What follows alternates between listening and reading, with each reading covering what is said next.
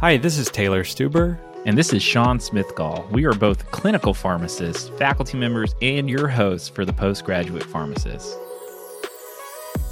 Welcome back, Sasso Squad, and any new listeners to another episode of the Postgraduate Pharmacist, where we're all about helping you separate and stand out as you prepare for postgraduate training.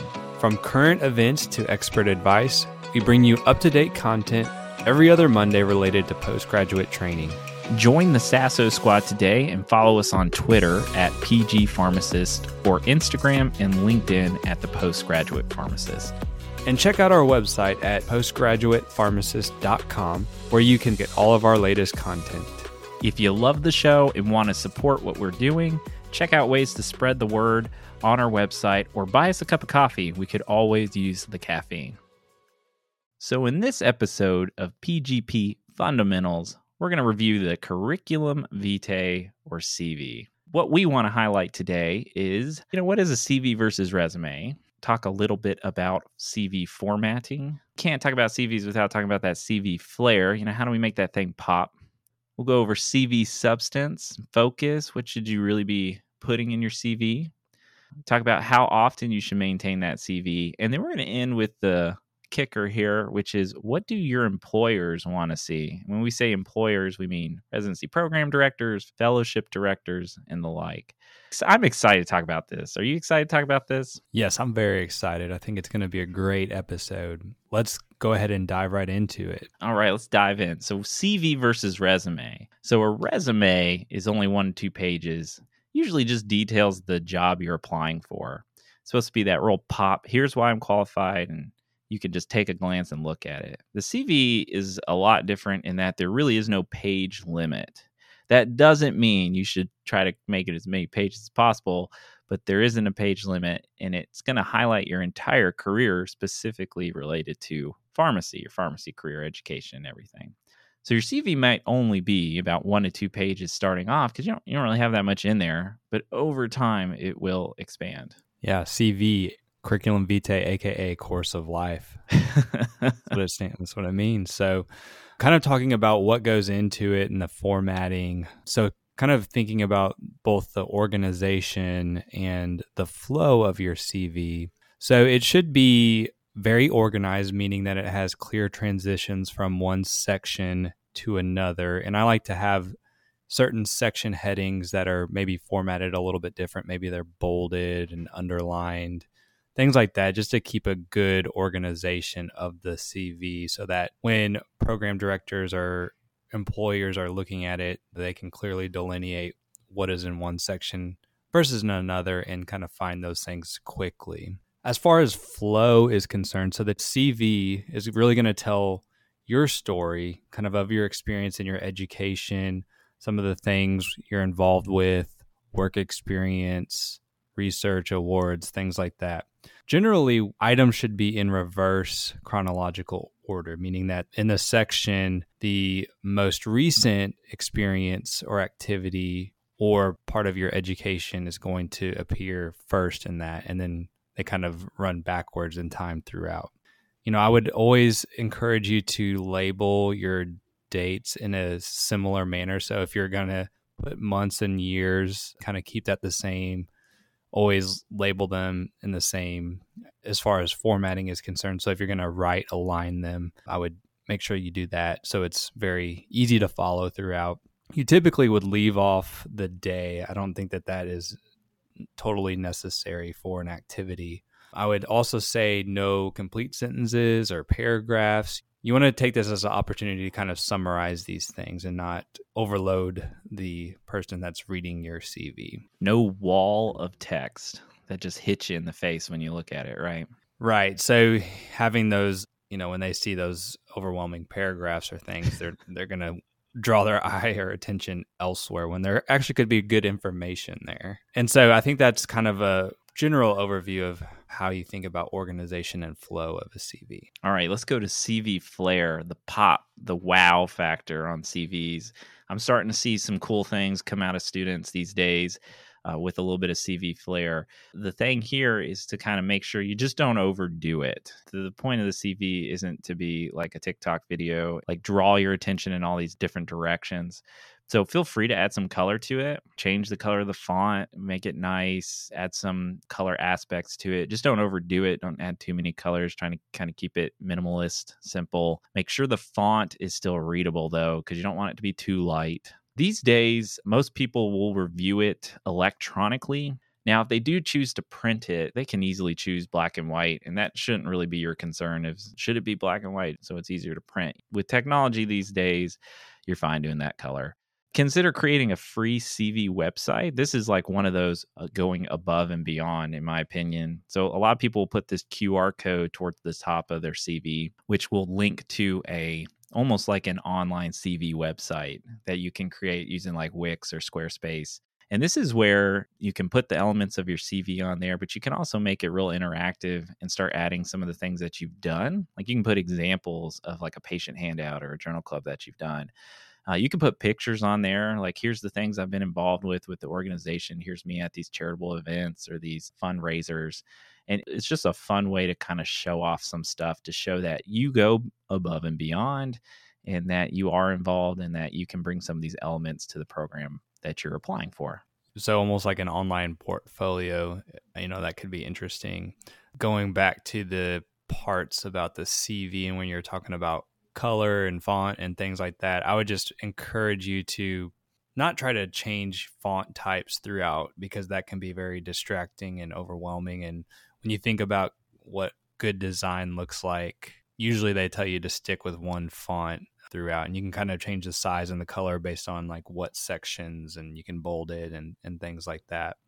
And I would just make sure if you're going to change colors and add colors, make sure that whatever background you're on, it's still legible because the colors can blend together. You have to think about, well, what if the person that's reading it has color blindness? Ooh, um, so you point. have to have to think about that. So the safe way, safe route is sticking with the black and white, and you know maybe you can just save the flair for your for your website and your portfolio. You know, kind of thinking about the next thing we were wanting to talk about the substance and the focus of the CV. So I think a lot of schools and colleges will have kind of a general template and they'll introduce the CV as students progress through the curriculum. I know we do here at Auburn. And, you know, I think having these general sections as a template and then kind of creating a plan to fill them over time. Maybe you haven't had APPE rotations yet, but that should definitely be a section, you can kind of split those even into completed versus anticipated or expected as you're progressing through your P4 year. But you know, also have things like your education that should probably go at the top, your work experience if you've had that, certifications, IPPEs, research, awards, things like that, presentations, leadership, service. There's a lot of different things that you can have in there.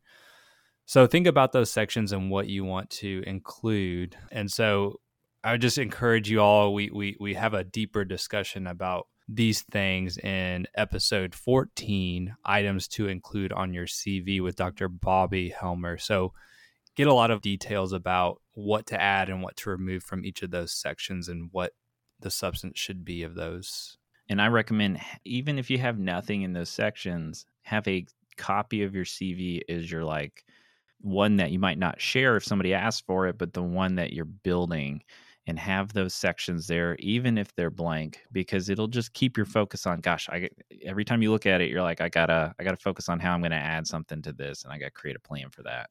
Yeah, that's a good point. Kind of have that working or living document. And then mm-hmm. when you, if you're going to submit those to an employer, take it out if you don't have anything in there, obviously, to save as a PDF or, or what have you and, and submit it that way. So that kind of brings us to the next topic of interest is CV maintenance. And mm-hmm. you kind of alluded to that, but you want to expand on that more, Sean? Absolutely. So with maintaining a CV, it's probably good to plan a quarterly CV update. And so just add that on your calendar put it the reoccurrence to every three months of a hey i need to look at this i need to add it. In the meantime go ahead and create yourself like a task list or a to-do list or take your existing to-do list and put a section on there of things to add to my cv and as you do things just go ahead and dump them on that list. Like I, I went to this event. Just go say went to this event, the date, maybe a couple details about it. That way you can just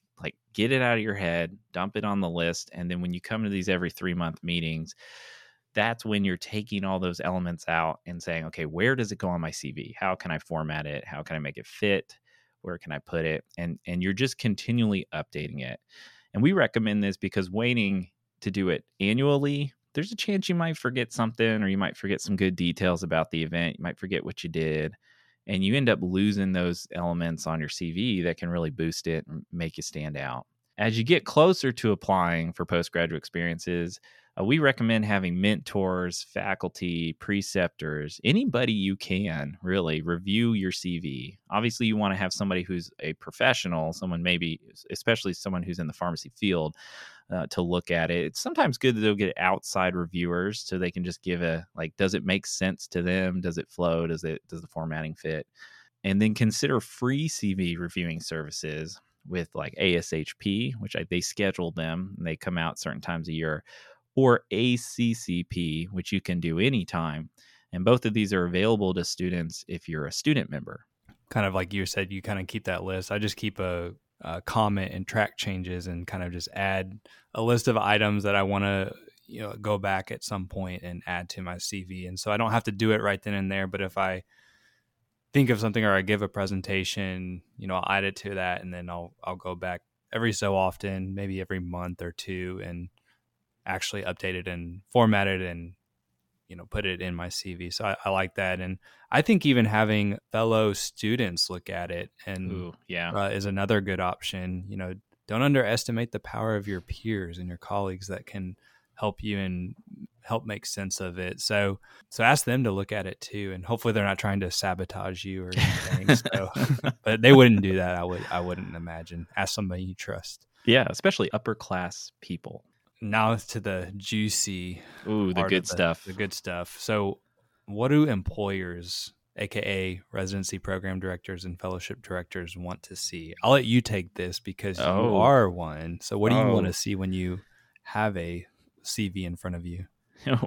Well what i want to see and what i what i look for is sometimes i just scan right through and just see is this a well-rounded candidate is this someone who's hyper focused on just one to two categories? Like do they have 20 leadership experiences and no research or something like that versus having focus in a little bit of every category so it shows they're trying to make themselves more well-rounded?